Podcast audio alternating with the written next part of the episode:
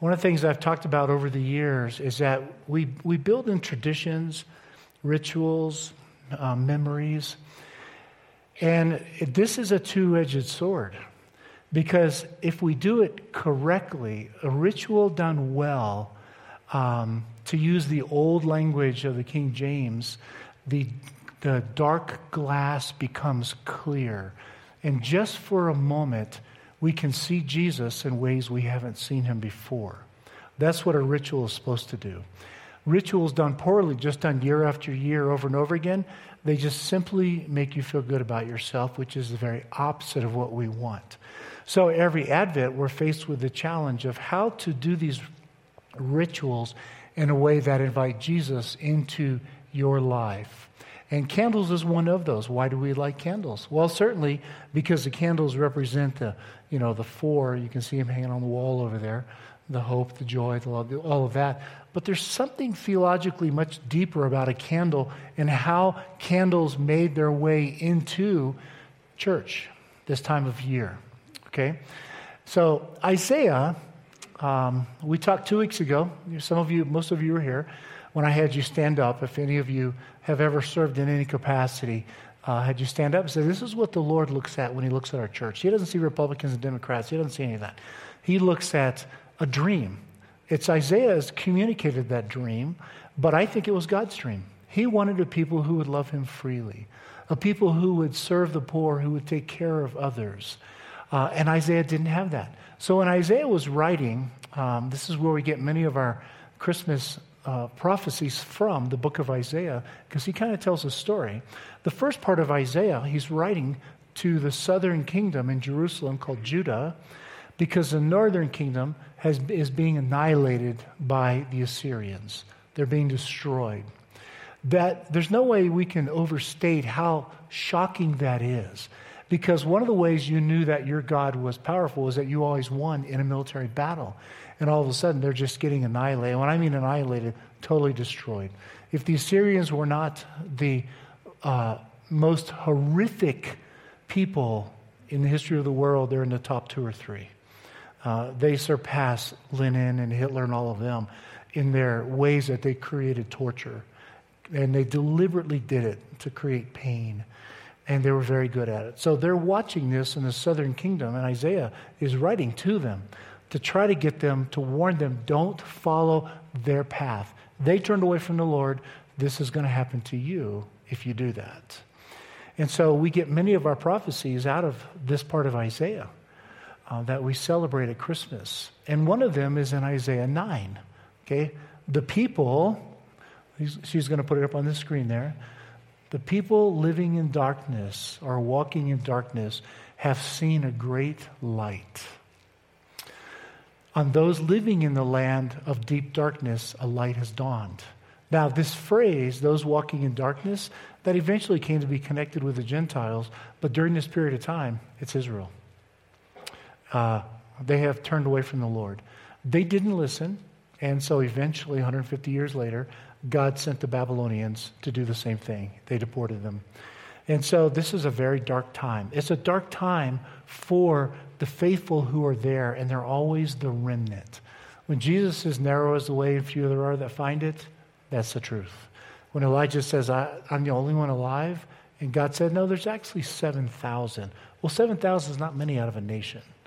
And so the nation overall was evil. They were doing horrible things to each other. They were worshiping idols. They were sacrificing their children to the gods. Were, and in the middle of that, you have a small group of faithful people and this verse was written to them those walking in darkness, those that are wondering, where did the Lord go? Where is He? Some of you are asking that question today. Where is the Lord? You're going through things that you weren't created to go through. That's what they were doing. So, this, this was designed to light, to remind us that there is a light in the darkness. And as the weeks go by in Advent, we're going to light more and more, and the light's going to get bigger and bigger and grow. So, for those of you that have been here on Christmas Eve, you're going to have a clear picture of darkness and light within that darkness. Well, then, um, that's what they were waiting for. That was their advent. They're looking forward to the time when a, a Davidic king was going to come and, and restore the glory of David. And then later on into the Roman Empire, because God got silent for over 400 years, and they're asking the question, Where are you, God? Where did you go? We have a lot of writings in that period where they're wrestling with where did God go? And, um, and so their advent was to look forward to that, that king, that coming king who would bring light. So, what does John tell us in John chapter 1? There was a light coming into the world. That's Jesus. And the world did not receive him. But to those who did, he gave them the right to be called children of God. That's that small group. So they're looking forward, they're hoping, they're longing, okay, for the coming king. Now, we learn something about hope when we study it through the Old Testament lens, and it's this for the world, hope is something that's a possibility, not for us. Hope for us is a certainty, it's a guarantee. We don't have to. We don't have to think that it's not coming. It is coming. They knew the king, the Messiah was coming, who's going to be a king out of the line of David, Judah. They knew that. That's why they longed for it. So hope in the Old Testament was a certainty. Okay? It wasn't a possibility, but it had to do with a longing in the heart. We want you to come back. The psalmist writes about it. Many of the prophets talk about it. And so that's what they that's what their version of hope was. And so when the hope came, um, it wasn't quite what they were looking for when it finally arrived. You see Isaiah's dream, which was also God's dream, what was buried deep in God's heart, a people that would be filled with the Spirit, who would do the right things in an evil, fallen world, who would care for the poor, the downtrodden, those who are hurting. Okay? That's, that was his dream, and that was Isaiah's dream, and he saw that dream coming. So we have that same hope in a coming Messiah. This was Isaiah 9. I'm going to jump down to verse 6 and read this to you. A very famous prophecy. We read it every Christmas. Here's the answer to their hope. Remember, they're living in darkness, and a light has dawned. And Isaiah is going to present this as if it has already occurred. That's how certain our hope is. We're way before Christ in this prophecy, way before Christ but yet it's already a certainty.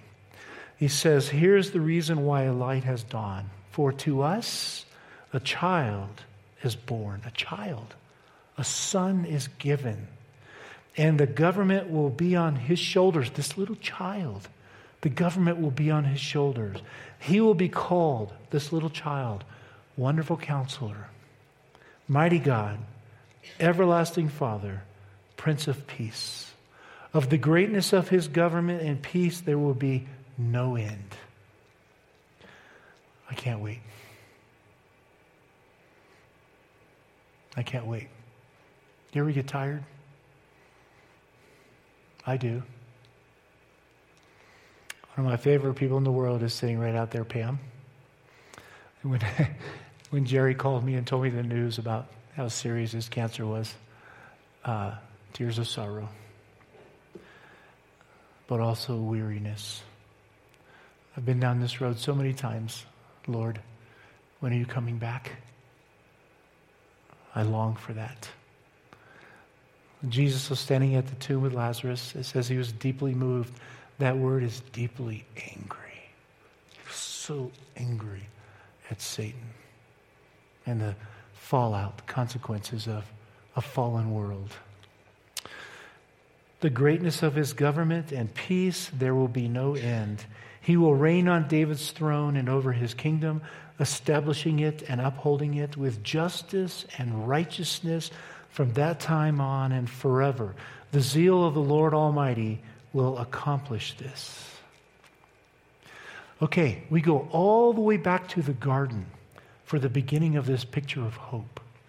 What does he say to Eve? Your seed is going to crush the head of this serpent. The serpent just destroyed everything. The fall, total depravity. And he says, Your seed is going to crush his head. Can you imagine her thoughts right after that? She gets pregnant. Yes, he's here. What a disappointment to find out that he's a murderer. And he murders the second one, the second born. And thus begins this long journey. When, Lord? How long, O Lord, until you come? The psalmist cries out, the prophets cry out, When, Lord? That was their advent. How long, Lord, till you come? Okay? And we find out that they never realized the dream. Hebrews tells us that. We did. We did. But even the dream we realize isn't quite the dream that we expected, what they expected. They expected the Messiah to be born. Here it is, right here. He's going to break the Roman rule or whatever rule emperor they happen to be under. Because guess what? Their politicians were just as evil as ours. Hasn't changed. Nothing new under the sun. Okay? And you guys know it. I don't have to tell you that. You always have a question mark about our, our leaders, don't you? Always. Okay? Is the election stolen? Well, who is it stolen from? Both sides are arguing that. How many of them are involved in bribes and corruption and greed? Don't you always have a question mark about that? And one side is always trying to convince you it's the other side that's evil. But you always have a question mark. I wonder what it's going to be like one day to wake up with the Lord, feel his embrace, and not have that question mark. Huh. Huh. Of the greatness of his government and peace, there will be no end. He will reign on David's throne and over his kingdom, establishing and upholding it with justice and righteousness. That's what they thought would happen when the Messiah was born. That isn't what happened, did it? He established a kingdom, but a spiritual kingdom. The physical part of that kingdom hasn't yet come. That's coming down the road. This is our Advent, part two, where we can't wait for the Lord to come back. I'll be honest with you, I get caught in a trap. Lord, I can't wait for you to come back. Oh, but then I have this one friend who I love. Just hold on just a little bit longer. I can't wait for you to come back. Oh, but wait, one of my nephews doesn't know you yet. Just hang on a little bit longer.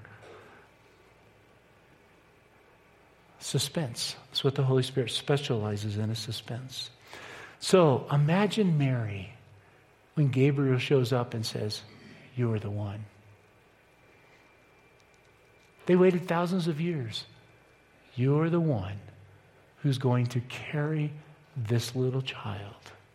So, what does she do? She immediately heads out to go see her cousin, Elizabeth, who is pregnant with John, who would be John the Baptist, who would be the front runner for the Messiah, Jesus. Okay, now, you know what teenagers' girls are like when they get together, right? I mean, this is stuff movies are made of. They get together, they giggle, they talk, they laugh, they do all this kind of stuff, right? It's fun. It's just so great to watch them. Even when we're in youth group, to watch the guys are all kind of shooting baskets and doing this, and the girls are all talking, blah, blah, blah, right? It's just fun. Can you imagine what this conversation was like between these young, two young, very young girls? They're both pregnant, and one of them's carrying the Messiah. And when she walks in, John the Baptist leaps because of the Holy Spirit in her womb. And Elizabeth knows what's going They both know what's going on because the angel has told them both. What was that conversation like? I want to, when we get to whatever the heavenly version of Starbucks is, you know, I want to sit with her and say, Tell me about that moment. What was it like when you saw Elizabeth for the first time? What was it like when the angel stood in front of you? Were you terrified? Yeah, she was, it says. You know, what was it like to be told all the thousands of years and you're the one to wait? What does she do? She immediately starts praising the Lord. This is called Mary's Magnificat or Mary's uh, hymn. Uh, this is Luke chapter 1, verse 46. And Mary said, My soul glorifies or magnifies the Lord. Oh my gosh, I can only imagine. I mean, it sounds sterile when you just read it. She must have been going, Whoa, I get to carry the Messiah. Whoa, my, my soul glorifies the Lord. Excuse me. My spirit rejoices in God my Savior, for he has been mindful of the humble state of his servant. From now on, all generations will call me blessed, for the mighty one has done great things for me. Holy, holy, holy is his name. Okay, what does she immediately do? She praises the Lord, doesn't she? She does. To have waited all that time and to be the one. But you see, hope is not about praising the Lord. That's a little tiny piece. Hope, by definition, has a future to it. And this is where we sit in Advent. We sing the songs, we rejoice in the carols, we laugh with our family. All good stuff, all right stuff, do it. Do Advent devotions with your family. Okay, read the scriptures together, pray together. It's all good, but then we're very intuitively and acutely aware that the best hasn't yet come. We have the Holy Spirit. We are already tasting Taste and see that the Lord is good. We're already getting what, that, what the Old Testament saints didn't get. We have the Holy Spirit love, joy, peace, patience. We're already tasting it. We've already had that initial installment of all those wonderful things. We're heading in that direction. And yet, and yet we're mixed with tears of sorrow at our friends who are sick, people that have lost their jobs. It's a mixture. So we know the best is yet to come. It hasn't come yet. That's what Advent is all about. And this level of hope, because we know it's a certainty, it is not pretend, it is not a possibility, it is our reality. It's coming. That's what this candle, symbol, this candle symbolizes. We are a light. We're a light to the world. But we're not just a light to the world, we're a light to each other. How many of you have experienced something that just hard and traumatic this year? Let me see your hands. Yeah. Yeah. And we need to be a light to each other, bringing that truth in there that God is not finished. The best is yet to come. Yet to come. Well, Mary doesn't stop there. She goes on. We're going to read the second half of her hymn, where now she's moving into the realm of the future, true hope. Hope realizes God's love in the present and understands what's coming is our reality. She goes on in verse 50. His mercy extends to those who fear him from generation to generation. This is us, by the way. All right? It goes out. That's what hope does. It goes out. He has performed mighty deeds with his arm. He has scattered those who are proud in their inmost thoughts. He has brought down rulers from their thrones. I love that. I can't wait to see some of our rulers brought down. Just being honest with you. I can't wait. And they felt the same. Under these terrible Roman Caesars. Don't be fooled. The Pax Romana, the peace of Rome, is a myth. It was a myth because it only applied to the elite. Someday, if you want, I'll read you what life was like for a regular peasant in the Roman Empire. Most of them had gum disease. They were in pain. They died young. Life was hell. And they had to work themselves to the bone. So the peace of Rome was for the elite. And you see that happening today. Not to get too political on you, but I just shook my head. California just passed a law that in 2035, um, no more gas vehicles will be sold, only electric vehicles. And they were offering subsidies for electric vehicles. Okay, here's what gets me as a Christian who can afford an electric vehicle? Can the poor? I can't even afford one. And I'm rich. Can the poor afford one? Why on earth are we giving subsidies to the rich? And what are the poor going to do in 10 years? What are they going to do? Not trying to be political. I'm just saying, as a Christian, we invert the value system and we go after the poor. Whoever wants to be greatest in the kingdom needs to be least, needs to be the servant, the slave of all, he says. And we should always get used to inverting the process and saying, what's happening to the poor in this? Because they're the ones that Jesus cares about. I can't wait for the government, for God to correct all this. He has brought down rulers from their thrones, but has lifted up the humble. It's a good reminder. Those who weep with others, those who carry other people's burdens, those who step in and defend those who can't defend themselves. You see the, the Beatitudes, Sermon on the Mount, they invert all the values of culture. The values that are precious to the Lord are the ones at the bottom. But she doesn't stop there. He has filled the hungry with good things, but he has sent the rich away empty. Now, don't read the wrong thing. Nothing wrong with being rich unless it leads you to greed. I'm grateful for those of you that have capacity. You take care of our church. But I'm grateful as long as you're saying, look what God has given me. Let me bless everyone else with it. If you're doing this with it, it's mine, I'm going to protect it, then I pray for your soul. It's easier for a camel to go through the eye of a needle than it is for a rich person to enter the kingdom. What did Peter say? This is really hard. It's impossible. And Jesus said, You're right. With God, all things are possible, but not with humans.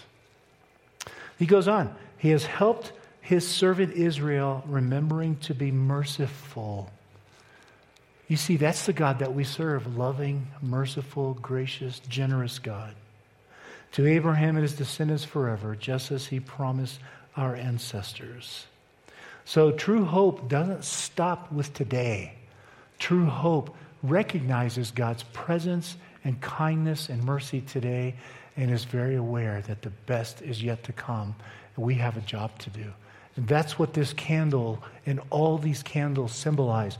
As we move closer to the cross, the light gets brighter. And what is the light? Shining in the darkness. Those who have living in darkness, that entire world out there, our friends, our neighbors, everybody we meet, are living in darkness. We don't. We live in the light. So, what does it look like when, uh, for us, for the second return? The Messiah came, and he didn't start a physical kingdom. That's what they thought would happen. So all of a sudden, the torch gets passed to us. Second Advent, the second appearing of the Messiah. When he comes, we get to see the best that everybody, every faithful person in all of history waited for. What does it look like? Well, you can make a list of thousands along. I just jot down a few. They take care of the poor. That's what the Messiah does. The Messiah gets rid of corruption and greed. I can't wait to have that question mark in my mind gone about our leaders. Are you getting a kickback? How much money are you getting to make this decision? Do you really believe this decision? Is this your ideology or are you benefiting from it? I mean, I'm a skeptic, so I'll be honest with you. He's going to right all the wrongs of evil that have been done. I travel all over the world and I see it everywhere.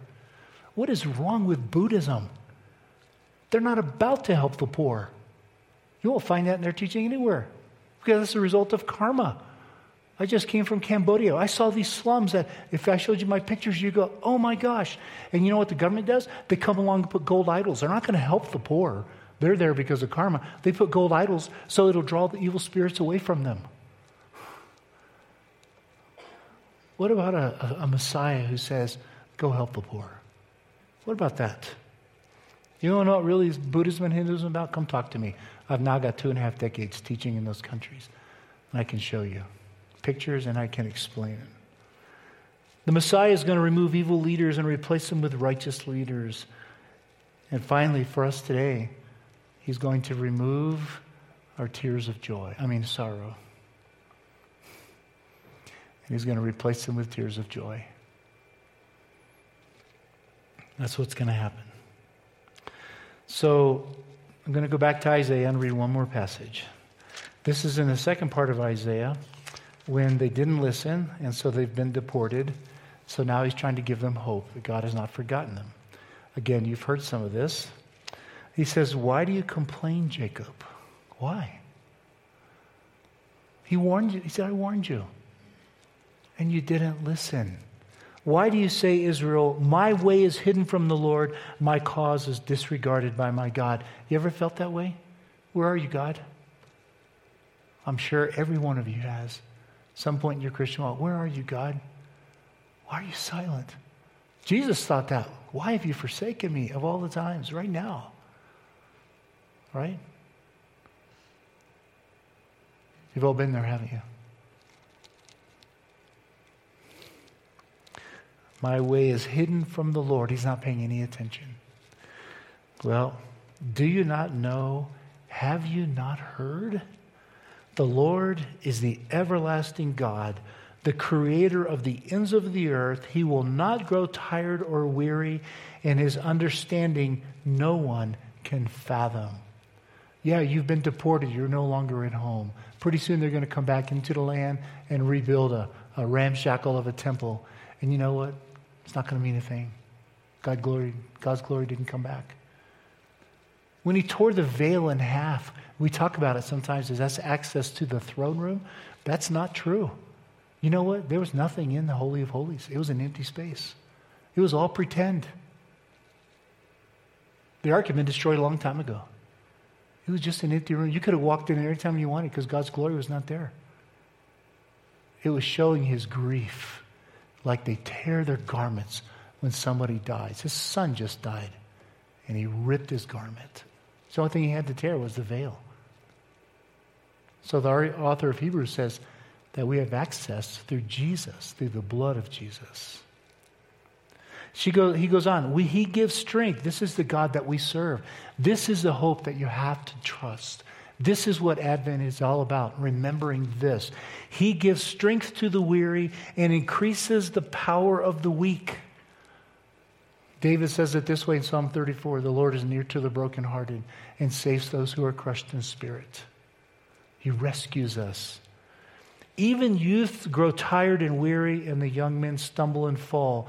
But those who hope in the Lord, this is Advent right here.